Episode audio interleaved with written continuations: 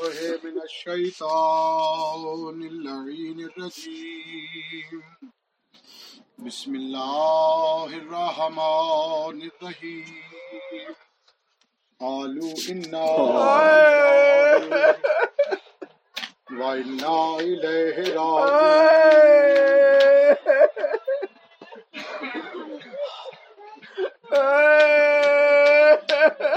عزاداران شریعت الحسین، عزاداران عدیلت الحسین،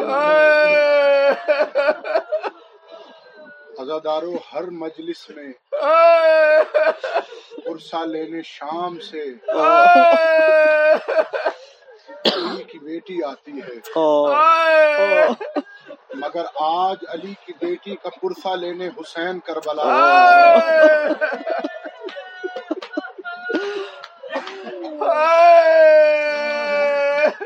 شہزادی عالم یان آپ کی بلند آوازوں کو عزادارو شریکت الحسین اس لیے ہے کہ ہر امر اور ہر کام میں حسین کی شریک ہے. عزادارو کربلا کی زمین حسین نے خرید کی. جس جگہ مدفن بننا ہے وہ جاگیر حسین کی، وہ جاگیر علی اکبر کی.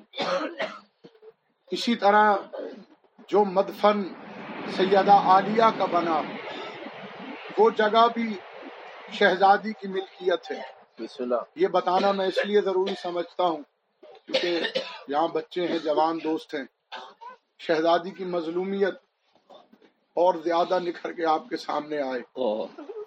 عزادارو عید کا دن چچا حضرت جعفر طیار علیہ السلام نے کہا میری بھتیجی مانگو آج اپنے چچا سے کیا مانگتی. بیوی بی نے فرمایا چچا جان جو آپ کی مرضی ہو آپ وہ تحفہ مجھے دیں، لیکن میرا دل یہ ہے کہ شام میں ایک زمین کا ٹکڑا میرے لیے خریدے. عزادار و جناب جعفر طیار جانتے تھے ہم کم علموں کا علم بڑھانے کے لیے اور درد میں اضافے کے لیے پوچھا بی بی شام میں ہی کیوں زمین کا ٹکڑا چاہتی ہو؟ کہا چچا جان ایسا ہو سکتا ہے کبھی شام جاؤں اور واپس آنا نصیب نہ.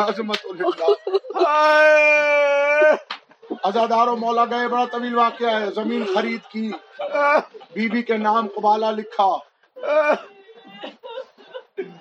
شام کی قید نبھا کے علی کی بیٹی جب واپس آئی. عزادارو ابھی پہلے زخم ارے نہیں ہے. یزید ملون کے ہرکارے آئے، سید سجاد کو دوبارہ سے بیڑیاں پہنائی، ہتکڑیاں پہنائی. عزادارو مخبروں نے خبر کی سیدہ عالیہ صحن تطہیر میں کھڑی ہوئی، مولا سجاد کے پاس آئی، بیٹے سجاد کیا شام کی تیاری ہے؟ کہا مجھے اما یزید نے دوبارہ طلب کیا ہے. کہا میرے لال میں نے آپ کے بابا سے وعدہ کیا ہے کہ آپ کو کبھی اکیلا نہیں چھوڑوں گی، تو پھوپھی اما آپ کا بھی ہمارے ساتھ چلنے کا ارادہ ہے. کہا بیٹے سجاد ہزار شامیں ہوں ہزار مرتبہ میرے ساتھ جائے گی. عزادار اور ناکہ تیار ہوا، محمل تیار ہوئی، شہزادی قافلے کے ساتھ روانہ ہوئی، جناب اما فضا بھی ساتھ ساتھ. عزادارو اسی زمین پر جو بی بی کی جاگیر ہے قیام ہوا، خیمے لگے.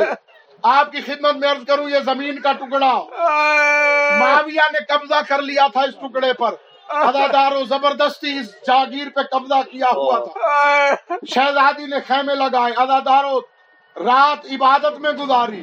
فجر سے تھوڑا پہلے عزادارو بی بی عالم خواب میں دیکھا مولا حسین تشریف لائے ہیں، گود میں علی اصغر کو لیے ہوئے ہیں. مولا سجاد روایت کرتے میری پھوپھی گریا کرتی ہوئی بیدار ہوئی. میں نے کہا پھوپھی اماں رونے کا سبب کیا ہے؟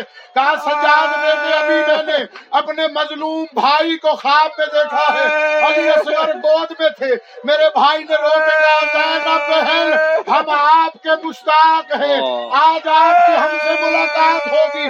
سجاد بیٹے آج کا دن میری زندگی کا آخری دن ہے, یہ کہہ کے اماں فضا سے کہا اماں فضا آپ کو یاد ہوگا جب ہم جب ہم قافلہ لٹ کے یہاں سے گزرا تھا, ہولی ملعون نے میرے بھائی کے سر والا میدا اسی باغ میں ایک درخت کے ساتھ لگایا تھا, اس درخت کا نام درخت تیغر ہے.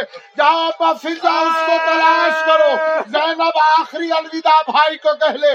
خدادارو ایک مرتبہ اما فضا چلی, اس درخت کو دیکھا, حسین کے لہو کی خوشبو آئی. خدادارو دوڑ کے سیدہ کے پاس آ کے بازو تھامے, میری بیوی کو لے کے درخت کے پاس آئی. راوی کہتا ہے کس طرح بھائی بہن گلے ملتے ہیں, میری بیوی نے گھر درخت کے تنے میں باہے ڈال کے کہا واہ حسینا, بھائی بہن کا آخری پرسہ قبول ہو. ادادارو اسی باغ میں حارث بن نوفل ملعون جو باغ کا مالی تھا, باغ کو درست کرتا تھا, روایت میں ہے وہ ایک بیل جیسے باغ کی لوہے کا بڑا وزنی, اس نے دیکھا کہ یہ بیوی حسین کا نام لیتی ہے, علی کا نام لیتی ہے, وہ پہچان گیا ضرور کوئی رشتہ دار ہے علی کی. اس حرامی کے دل میں علی کا بغض تھا, اس نے قریب آ کے زور سے بیل سیدہ کے سر میں مارا. روایت میں ہے شہزادی چہرے کے بل زمین پہ گری. انا للہ وانا الیہ راجعون. سید سجاد دوڑے پھوپھی اماں, کسی یتیم کو شام میں تنہا چھوڑ